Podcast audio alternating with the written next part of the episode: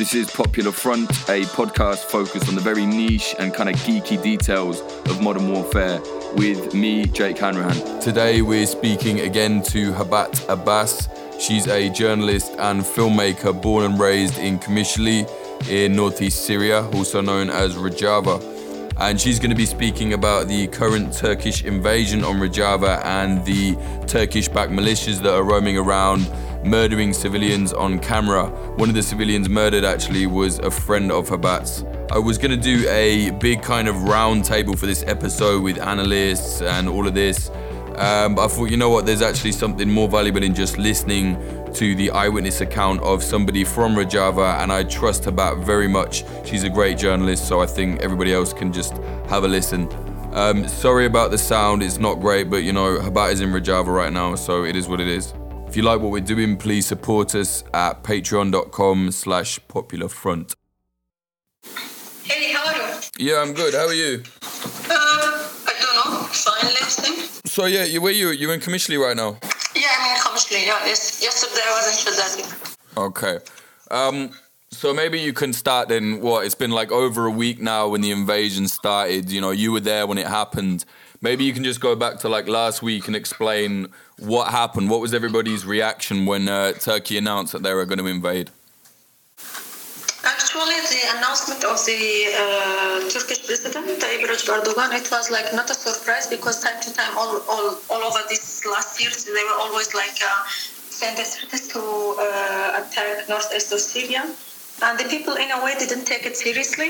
Uh, the first, when the shelling started, I was in Serikania, and uh, there was a tent for protesters in front of the border of the Turkish border. Uh, and suddenly we saw like there was a, a, a jet, uh, and they started to boom, and the population started to you know push each other. There was a little bit before that day. Uh, some people start to move from the city, but not really like a big influx. But that moment when it happened, everyone started to rush, to push. The cars started to push each other, and uh, people was panicked. You know, they said they saw that it's not a joke; it's real, and they are striking, not even uh, shelling. It was air strike in the beginning. Uh, on the way, when we just go out from the Um, there was ambulances went to the uh, place that the bombardment uh, uh, take place. Uh, it was on the border, so we get out of the city. On the way, uh, I didn't know it that it's all over the cities. My mom she called and she said, "Where are you?" I said, "In home in Qamishli." And then she said, "Prepare yourself, we'll be out." I didn't know it. Like, uh, no, what happening? She said, "You don't hear the bombardment?" And then I realized that it's in Qamishli as well then in Derek, then all over the city. Almost last week, uh, it's only the uh, Hasaka city haven't been shelled or airstruck or bombarded. Otherwise, all the cities in northeast of Syria have been uh, attacked. Not only that, uh, the things, as you said, the events too fast. The sleeper cells started to uh, move. ISIS sleeper cells started to move. The population started to it get worse shelters open it in Al Hasaka city basically. Um, I mean, all this, you know, usually when the war is happened, usually there is a lot of effect, and, and all this happened. No one was prepared, neither NGO, no self administration, no one. So I don't know exactly. It's, it's, a lot of events, to be honest. Now I'm, I'm, I'm thinking about it. It's too crowded. So maybe we can start it specifically from one field to another. First of all, we saw a lot of shelling in Qamishli you know, kids were dying. You went to the hospital, you saw all these kids, you know, maybe you can talk about that. So, regarding the injuries, as I said, I was heading from Serikani to Qamishli. I arrived to Qamishli, I went to the hospitals because the injuries started to uh, arrive to the hospitals. The first victims, it was a family, Syrian family, and uh, uh, both couples have been severely injured. Then we received the, uh, the another families from the west of Qamishli and also civilian, and they were severely injured. For me, it was a shock in a way because when I saw the Syriac man and I talked to him, he was like, uh, "I am innocent. I am civilian. I didn't do anything." And he started to cry. I mean, to be honest, whenever I was interviewing those people, I was crying before them. This is my city. Those are my population. Even I'm a journalist. All over these years, I covered the war but this time it's so heavy. Even me, I have been displaced because my house it was like close to the military base, so I have been displaced also. It was too heavy for me also to just pack my stuff after all these years. We thought that it came over. After all that suffering and pain, it came over. So I went also, I didn't displaced. All this happened. Next day, there was another shelling, and there is a child named Sarah. She lost her leg.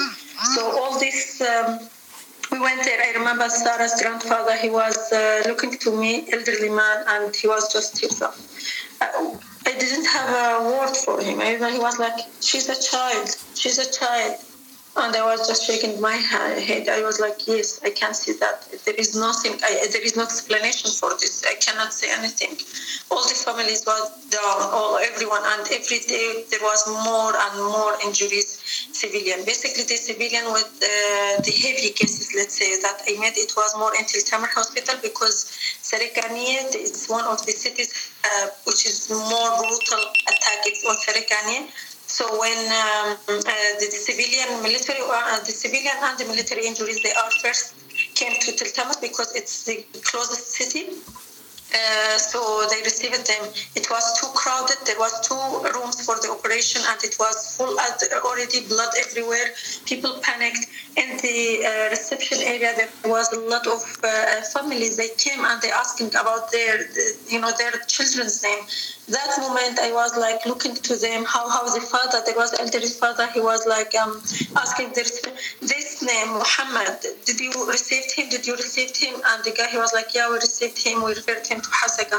I could see on the face of the father that he became disappointed because when you refer a case from Tiltamer to Hasaka, that means it's so severe and it's so critical that they couldn't handle it in Tiltamer.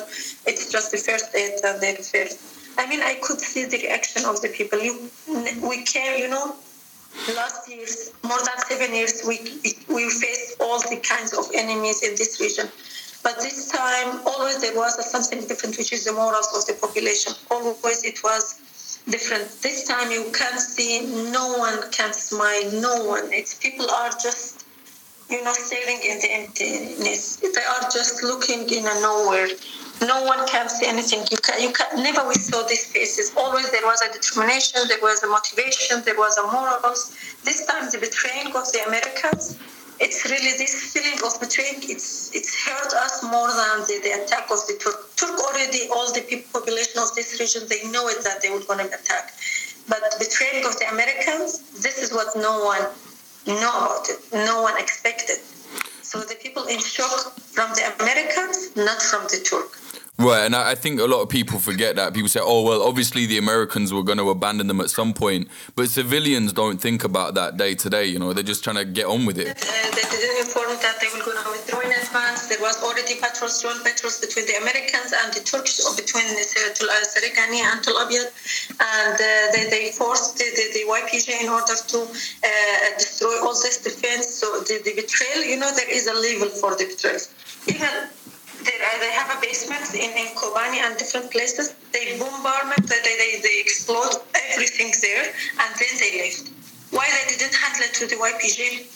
Are their layers? Why they are destroying and burning every, even the armored cars? Why? So there is a level for the betrayal, even you know. But the Americans, they get to the level like the people just more in shock. I cannot express this people are like just, is that possible? Because you feel like, okay, they will withdraw. They will withdraw, but minimum they will gonna leave the ammunition, they will gonna leave the armored cars. Minimum they do things like uh, to show they are uh, respect their alliance minimum.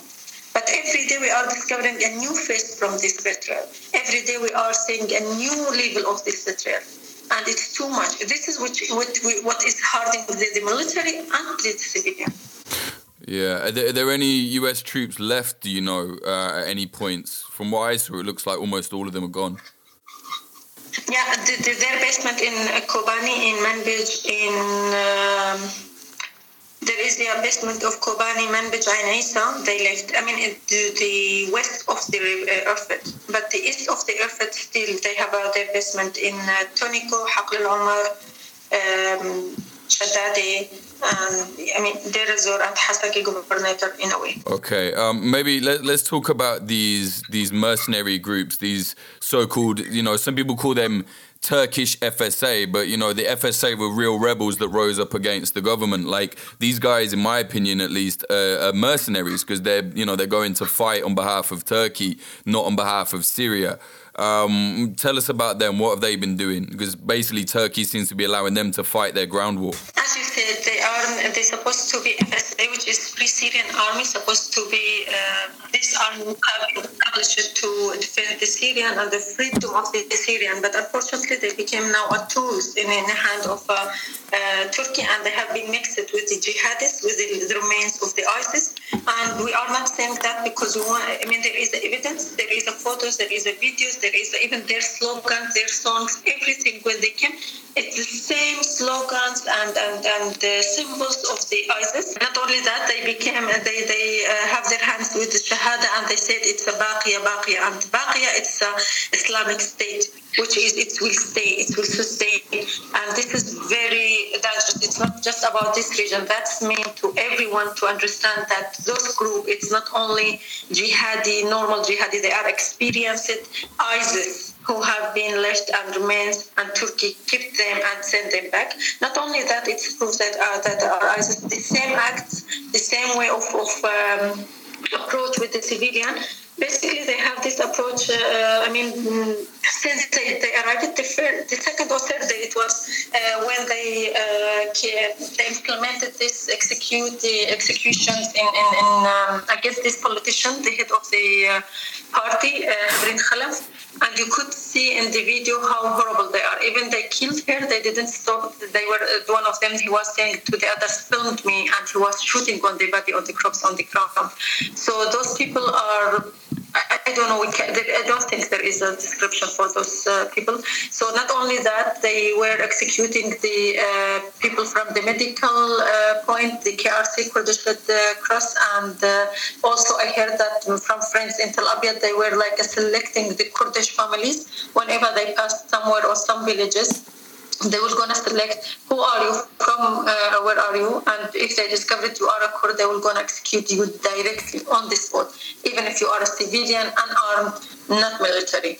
So their acts on the ground already have been published all over the world. Uh, they are publishing their videos and you can see their acts. It's same if it's not worse than isis it's just isis but they came to take revenge T- tell us about Havrin. She was your friend, right? You knew her well. Havrin, actually, she is a personal friend of mine. I met her 2015. I worked with her. She is an engineer. She was at that time the co-presidency of the Ministry of the Energy in Rumeland City.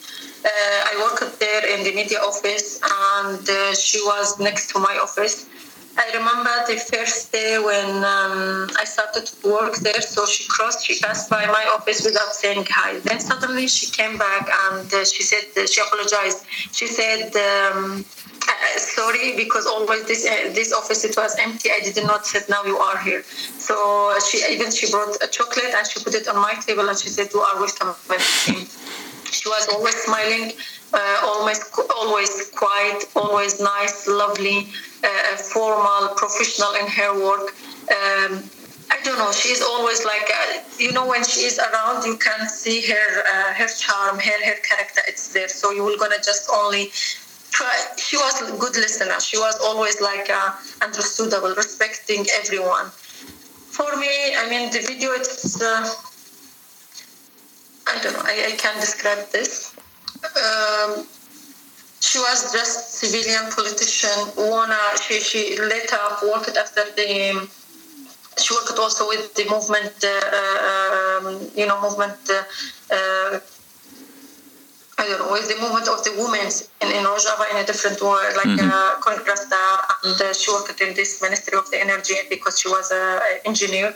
Uh, then she later was the founder of the Syrian Future Party, which is the, the party starting to uh, build this relation with the other ethnicity after the liberation of Raqqa and Deir ez-Zor. And uh, she was always making meetings for them. Uh, even the slogan, or, or the, the, the, the, the motto of this party it's like a syrian map in a green and there is a jasmine uh, flower inside. So she was really like that flower. She was always sitting with the arab with the syriac with the other ethnicities and trying to explain to them how it's important to support each other how it's important to coexistence how it's important to unify uh, in this region and how it's important to build future for syria together. Uh, she was a hard worker. Even after the shelling started in the region of Rojava, she was still in, in Raqqa and in, in Ain Issa, and she had been executed horribly uh, by those mercenaries in on the way when she was back to the Rojava on Ain Issa way. So I think that's explain who are those people and what's the background of those people who, who Turkey are sending against Rojava.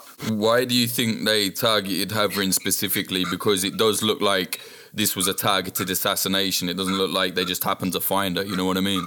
It's true because of many reasons. First, she is a woman. She is an activist woman in, in the rights of the woman and the community, and she representing the democracy, co-presidency, everything she is calling for. It's anti those jihadists here who just wanna, uh, you know, the same state, Islamic state that they were already implementing against the woman specifically. So Havrin, she is the sign and she's the symbol of the Rojava. She, her character is carrying all the, the, the, characteristics that's representing the, the woman hard worker activists for the human rights and the woman rights. Second, she is a Kurd.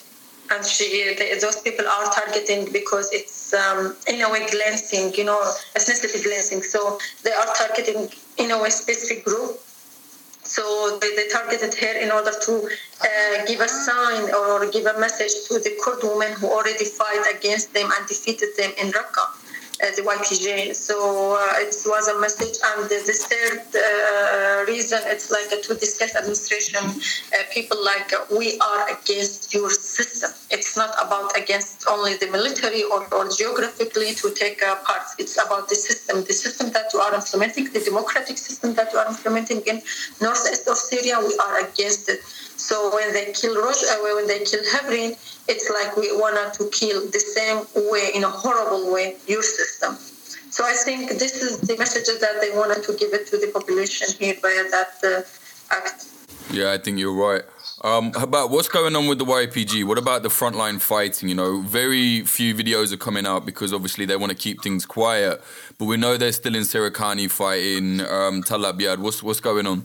Actually, as we said, it's so difficult to get information in this operation because of many reasons. First, because the sleeper cells of the ISIS it's so active and they are cutting the roads and it's unsafe to move. And you know, the, Rojava and north of Syria, it's so expanded way. Second, uh, there is air striking, there is a shelling, it's too heavy, and uh, you cannot reach there. It's so risky. Already there is a, uh, two journalists have been killed there, and there is uh, many of them have been injured. So it's a difficult to research and get the information and, and you know film or work as a journalist in that field because even there is a now uh, a talk about uh, uh, chemical weapons have been used in Serikani the war, it's, uh, the fighting, it's too heavy. There is a lot of uh, um, already. There is, you know, the SDF. They are announcing the uh, numbers of the mercenaries who have been killed at the same time.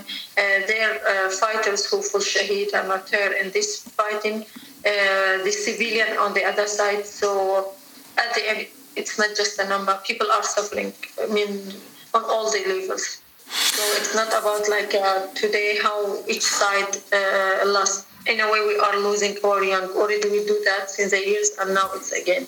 Right. What do you make of this new situation where the regime has basically, you know, been given a lot of control over Rojava? Obviously, you know, the YPG have been pushed to this, but maybe you can explain what the deal is because there's a lot of misinformation, um, and I guess how you feel about it. You know, you're from these places to understand first the one of the region that first started the revolution in Syria. It was like after Daraa, it was in, in Rojava, in Qamishli, and these region cities. I mean, uh, it's not like we are uh, uh like regime or we are supportive for the regime. No, it's not like that. The idea is like when the regime was busy uh, with the other parts of Syria to liberate it from the other jihadis or whatever, and, to oppress his, uh, uh you know, uh, obsessions. in, in northeast of Syria, there was already jihadists who attacked Jabhat al-Nusra, FSA, and ISIS uh, recently. So the population of this region, they defend themselves. So when we came now, we said that Turkey wanted to occupy a part of Syria. So it's not became only the duty for the people of north of Syria to protect this land. It's a national security. It's a national security for Syria. So it's a duty obligation in the constitutions from the Syrian government to protect their borders, national borders from the occupators. It doesn't matter whom. And now in this scenario, it's Turkey. So to do this part, it's like their duty. What the YPG or the SDF done, they just tell the, the, the, the, governments that you have to take your responsibilities. You have to protect the national uh, uh, border because we already done our parts. We protect this uh, area, and you are always accusing us that we wanted to separate Syria while we don't want. And as a proof of that, we want you to come and to cover all the border. So they asked them to cover the border, even it's still like partially have been implemented in some uh, areas. Uh, uh, internally, even uh, the SDF said clearly the statement it's just on the border. They will not going to self-administration will keep functioning inside this, uh, the, the Rojava and the other areas. Plus, let's take in consideration, even though the Syrian regime will be on the border, that doesn't mean internally maybe they will be fighting between the SDF and the regime internally. So on the external level, they will take the border. They have to protect it because it's a national security. But internally, in between the self-administration, if the regime in Damascus they didn't like it, maybe in future there will be also clashes or fightings or disagreements between them. So the, the agreement for now, it's just a current memorandum it's not long-term projects or agreement and even it's not agreement, agreement. It's just understanding memorandum currently for specifically this situation. And uh, it's uh, as we said it's just for this situation currently.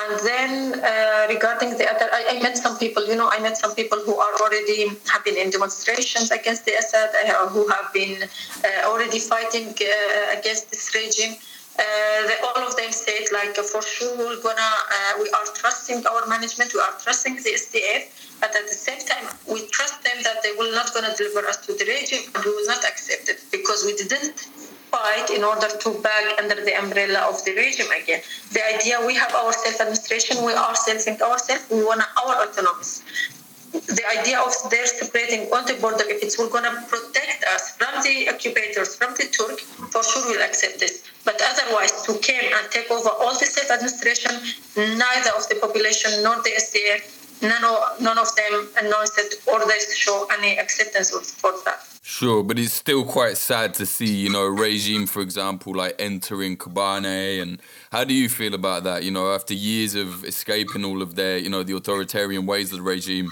to now even see them on the border? Like, how does that make you feel? Actually, maybe it will be so weird for the people to, to, to hear this. For me and the people who have been oppressed by the regime, for me as a Kurd woman, I have been twice fired from my jobs just because I'm a Kurd. I have been in many occasions oppressed just because uh, of to, and, and, I was all over these years in, in my region. I didn't live maybe if I told you this is the worst moment for me, people will gonna say like, no, ISIS is worse. ISIS is jihadi. Turk are our enemies. But the regime already we started all this revolution against the regime. For me, when they said, to be honest, I couldn't stop crying for two days. I was like, uh, until now, I'm saying, if the regime came over, if and hopefully it will not. But if the regime came over all this region, for sure I will gonna leave. Even I didn't leave. I didn't think to leave. Now the Turk attack. I didn't think to leave when the ISIS attack. I didn't think to leave when the Jabhat al-Nusra attack. But now when we say like the regime will cannot came over all this region, for sure I will leave. It's not about the regime itself, about the mentality. It's about the uh, dictator mentality that has been implemented and is implementing in the other regions of the Syria still. So after all this revolution, I think we deserve it, uh, freedom and we deserve it, our rights our, as a Kurd. If the regime came and wanted us to back to the square first square, for sure, neither me, neither a lot of people who started this war, they will be able to stay here.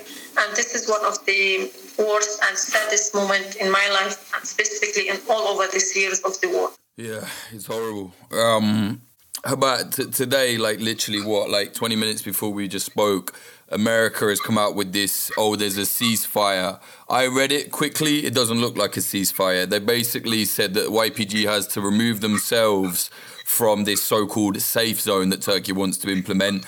And then basically YPG, a spokesman, has said, no, we're not going to. So in my opinion, it looks like they're going to then frame it as, well, YPG are the aggressors. They had time to move, but why should they move? You know, what do you think about this ceasefire? I don't even want to call it that because I don't want anyone to get the wrong idea. But you know, what do you think about it? What are people saying on the ground? I know you said there was a lot of celebratory gunfire, but it seems a bit premature already mentioned before, the Americans they betrayed the, betrayed the court, but there is every day they are showing us a new face of this betrayal. The announcement that it's agreement, but it's not. They, and YPG denied that, and they said we already to withdraw to 30 kilometer. It's rejected. And Dar Khalil he uh, announced that, and he published that it's rejected, so it's not accepted.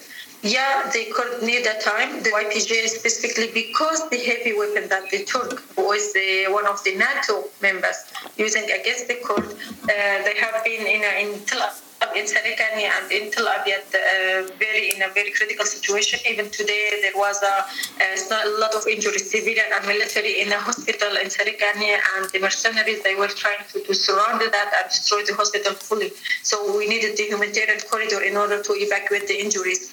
I do understand um, maybe they need a time to rebuild again the front lines, but at the same time withdrawing.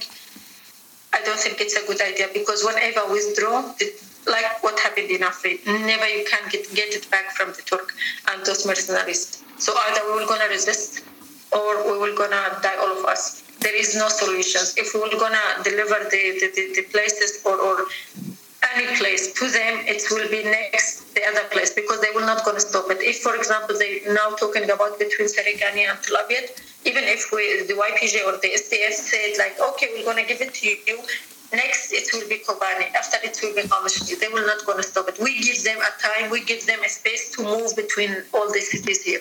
I don't think it's a good idea, and I think we have to continue as we are, uh, fighting all, all over the world, all over the border, because uh, uh, the front lines it's expanded. Not as Turkey expected, they were going to just focus it in one place.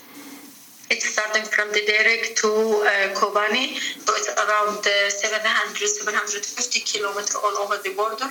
And uh, Turk, uh, even it's like uh, more than a, a week, it's uh. They couldn't make any progressive or any developments in the front or make any advance. Even they have using the, the, the shelling, heavy weapons, all that mercenaries, thousands of these mercenaries, their army, all that, but they couldn't make any, uh, you know, like uh, noticeable uh, advance in the front lines. So this is also show how the SDF are ready for that.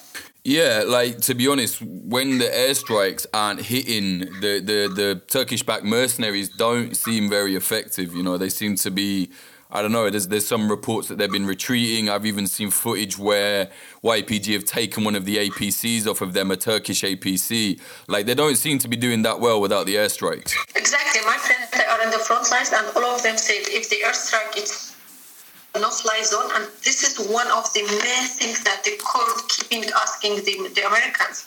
We just need no-fly zone. Otherwise, even the troops, the weapon, it's not unfair uh, between both groups uh, if we compare administration to the Turkey as a state, even though they said just give us no fly zone and you will see we will gonna manage to resist, we will gonna fight, we will gonna struggle in the front lines. But even though they didn't stop because they know deeply that their mercenaries and their soldiers will not gonna make any advance without the airstriking. It's the only way in order to keep them in the front lines. Otherwise, all, all of them will gonna withdraw. And there is some videos who are where while there are hundreds of them withdrawing because in a way, look, we have to understand those people are mercenaries. They are fighting for money. They don't take principles or beliefs. It's just about the money. They are paying them because of that. They are fighting. But when they are saying how the others are killing, killed, their friends or, or, or the people that came with them, they all became more afraid and they feel like uh, why I'm fighting this and they wanted to withdraw and the Turk not allowed them. Even yesterday there was a, a moment that the Turk closed the gate behind the Insarikani and they stuck in, in, in front of the uh, YPG because the Turk know it that if they did they will gonna all of them withdraw. So this as you said, the, the, the airstriking, if it stopped, for sure it will make a, lot of change in, on behalf of the SDF. Because those fighters, they are fighting for their lands, their homeland, their project, their beliefs those people are fighting because they believe in this. Uh, you know, there is it's more valuable for them to fight for what it's it's not. Uh, uh, they are fighting on behalf of themselves and their population and their families. They have a power. They have a power of determination and motivation. While the mercenaries, what they have, just only paid by money. So the money, it's not. Uh, you cannot, say, you know, buy a life. Yeah, definitely. Um, how about you've been doing a lot of uh, work in the hospitals? Maybe you can talk about the kind of injuries you've seen. I know, you know, like you've said before about the children are dying, but maybe you can just go into a bit more detail about the injuries. I think it's important. The injuries that I saw, as I said, the first day it was the Syria groups and uh, the two families from the uh, west of Qamishli. Uh, all of them have been, it was shelled, it was mortars, and uh, most of the cases it was civil because of the fractions. I went to the places that uh, have been shelled, all of them civilian, and they didn't have any military uh, bases next to them, even though the Turkey said, I'm attacking the military. And it was not true. I documented all that.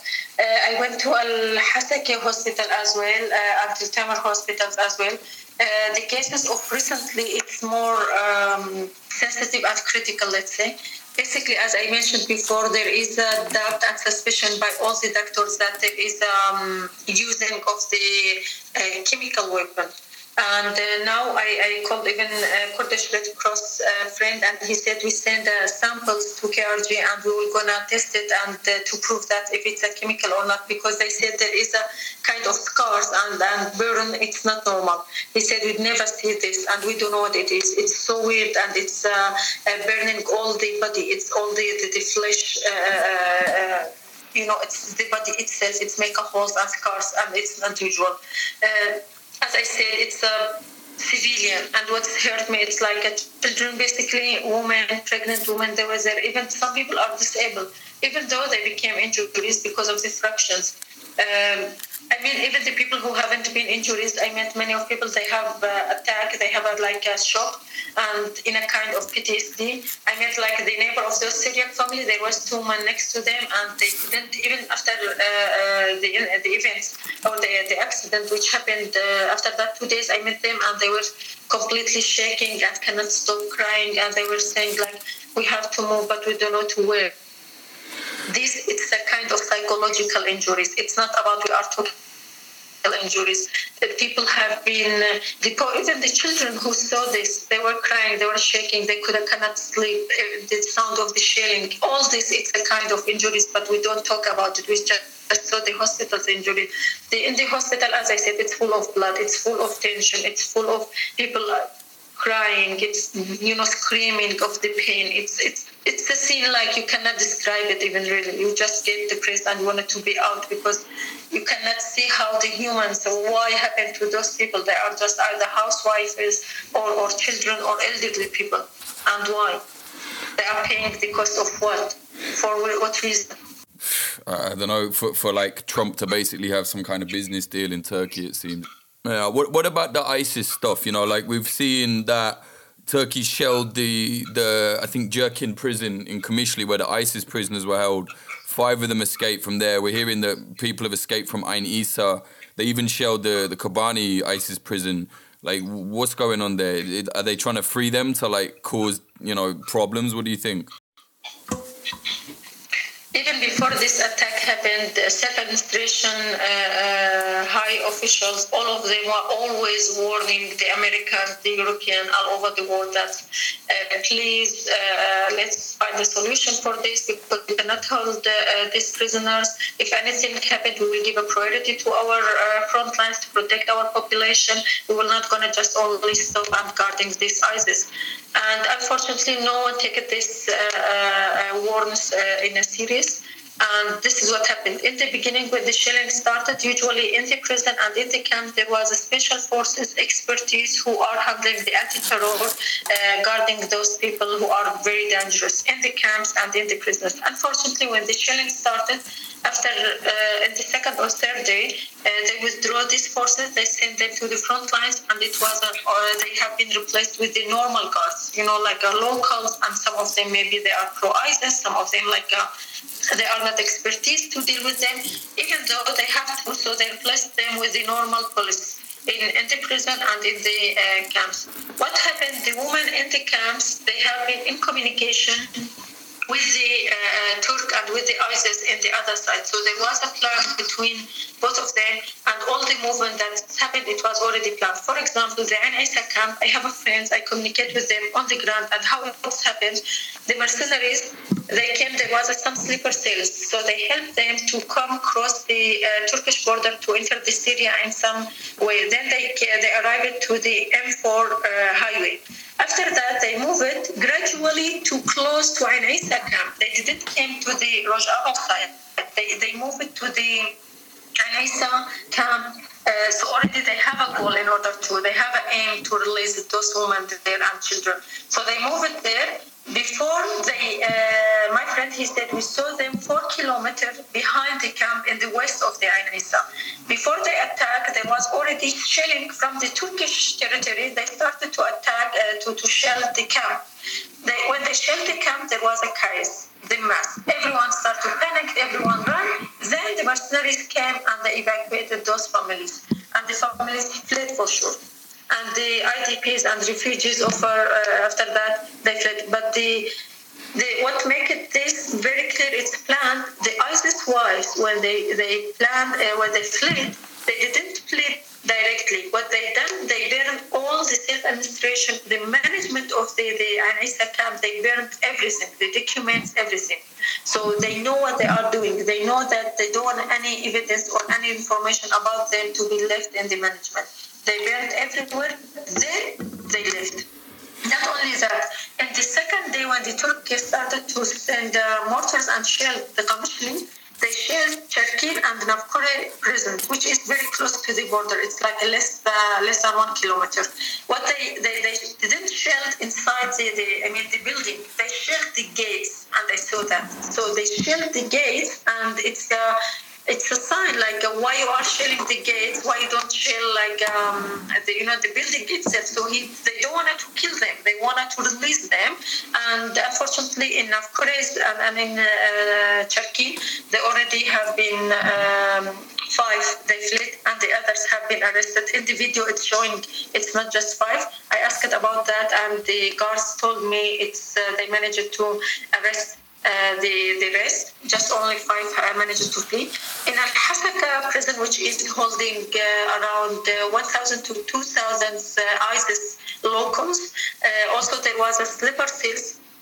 ISIS sleeper cells. They they tried they put a car uh, next to the uh, prison in order to collapse the wall and uh, allow them to, to flee. But fortunately, the, the, the nothing happened and the, the guards managed to hold the prison again. But that doesn't mean the risk is over. That doesn't mean everything is over because there is more prison all over Rojava, there is more camps and basically like Al Hol, you know how there is a violent cases, there is a risky women and children, even trained children there. Um, there are thousands, they are not like just an it's a hundreds or like Roj, hundreds of them.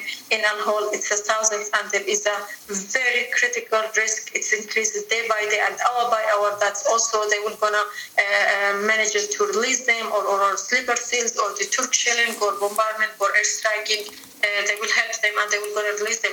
All of all of this, it's planned. It's not a, it's not like happened. under there is a uh, you know, telegram room for the ISIS wives. There is information have been, in, uh, uh, you know, tracked in that room, and there is information that they are in communication with the intelligence of the Turk, and they are coordinating with them what they're supposed to do and what not to do. Uh, they started to make uh, different protests um, in different occasions, uh, protests in Al Hol since last week. But even though it's still under the control, but there is no guarantee it will keep. It's a real mess. Um, about, is there anything else you want to say before we kind of end this? There's so much going on. Like, is there anything we've missed that you think we should mention? I think the main issue that also we have to highlight is the humanitarian effect on the population here.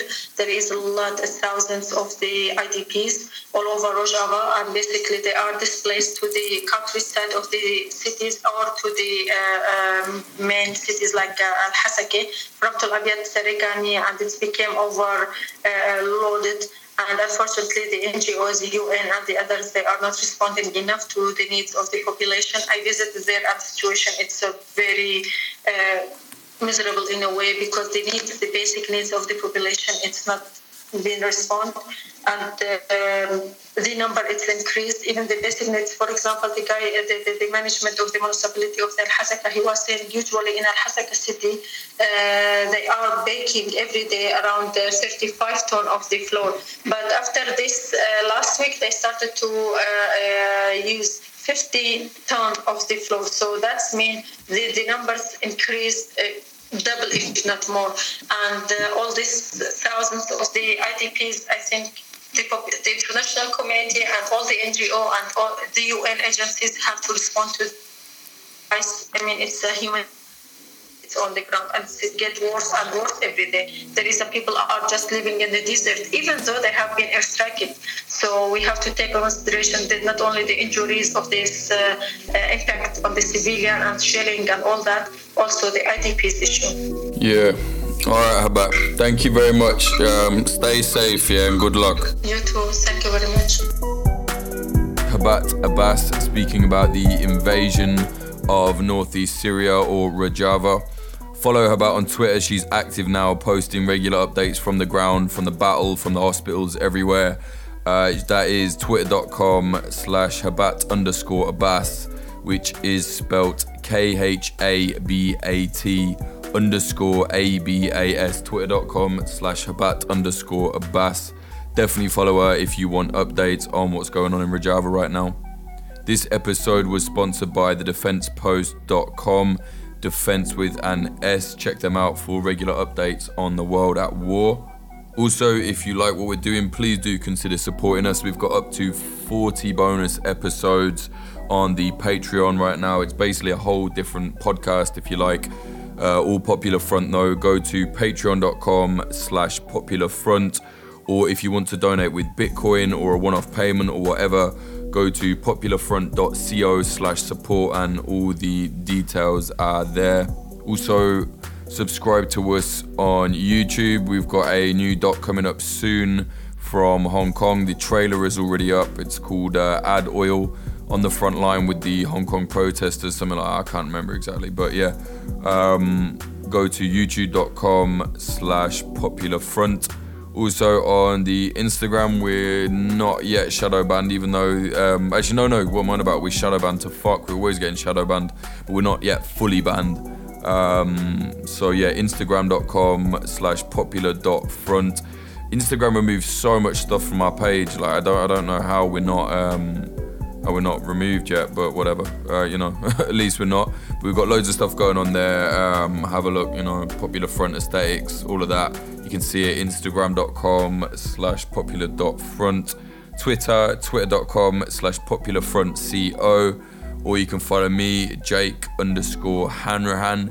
Uh, thank you very much to the following people on the Patreon Adam Berg Snyder, Axel Iverson, Azad, Brian McLaughlin, Callum Ross, Chad Walker, Christina Rivetti, Christopher Martin, Craig Miller, Dan Dunham, Daniel Shearer, David Gilmore, Diana Gorvanek, Eloise Larson, Emiliano, Emily Molly, Fletcher Tate, Jack Mayhoff, James from the Discord, Joanne Stocker, Joel Tambusi, Josh, Juan Hernandez, Kay Hardy Roberts, Kyle N. Payne, Lawrence Abrahams, LH, Lee Kamadik, Margaret Bowling, Moody Al Rashid, Nate Van Dor, Noah, Ari from the Discord, Patrick Bronte, Peter McCormack, Cubal, Russia Alakidi, Rohan Abari, Ryan Sandercock, Scartoon Music, Sebastian from the Discord, Surushe Hawazi, Stephen Davila, Tom Lochrin, Tony Bin, Vida Provost, Zachary Hinch. Thank you very much Again, if you want to support us, if you want to see Popular Front keep moving forward, go to patreon.com slash popular front. Bonus episodes, access to the Discord, uh, narrated articles. You know, we put video clips up there. The documentaries go up there before anyone else. You get a lot for very little. I think a lot more uh, popular front content, and also you know you get to help keep this going because we are 100% grassroots. That is not going to change. Um, yeah. Again, thank you very much to everybody who participated in the Popular Front 10K campaign. Um, I've sent out some of the behind the scenes stuff from Hong Kong. Um, there'll be a lot more coming soon. Just let me finish this doc and get a few things out of the way, and then you know there'll be loads more. But yeah, thank you very much. Uh, it's made a massive difference already. We've got some new equipment, proper Mac to be able to edit with. It's not going to crash every two seconds or like burn out because there's not enough uh, space. Um, camera equipment, all sorts, man. So you will see actually already. You're to start seeing. You'll see even from the Hong Kong doc, like already the production levels have gone up massively. So the levels are to get higher and higher. Um, thank you very much. Music in this episode. The intro was by Home and the outro was by Sam Black, also known as Son of Old. Go to his SoundCloud at soundcloud.com slash son dash of dash old.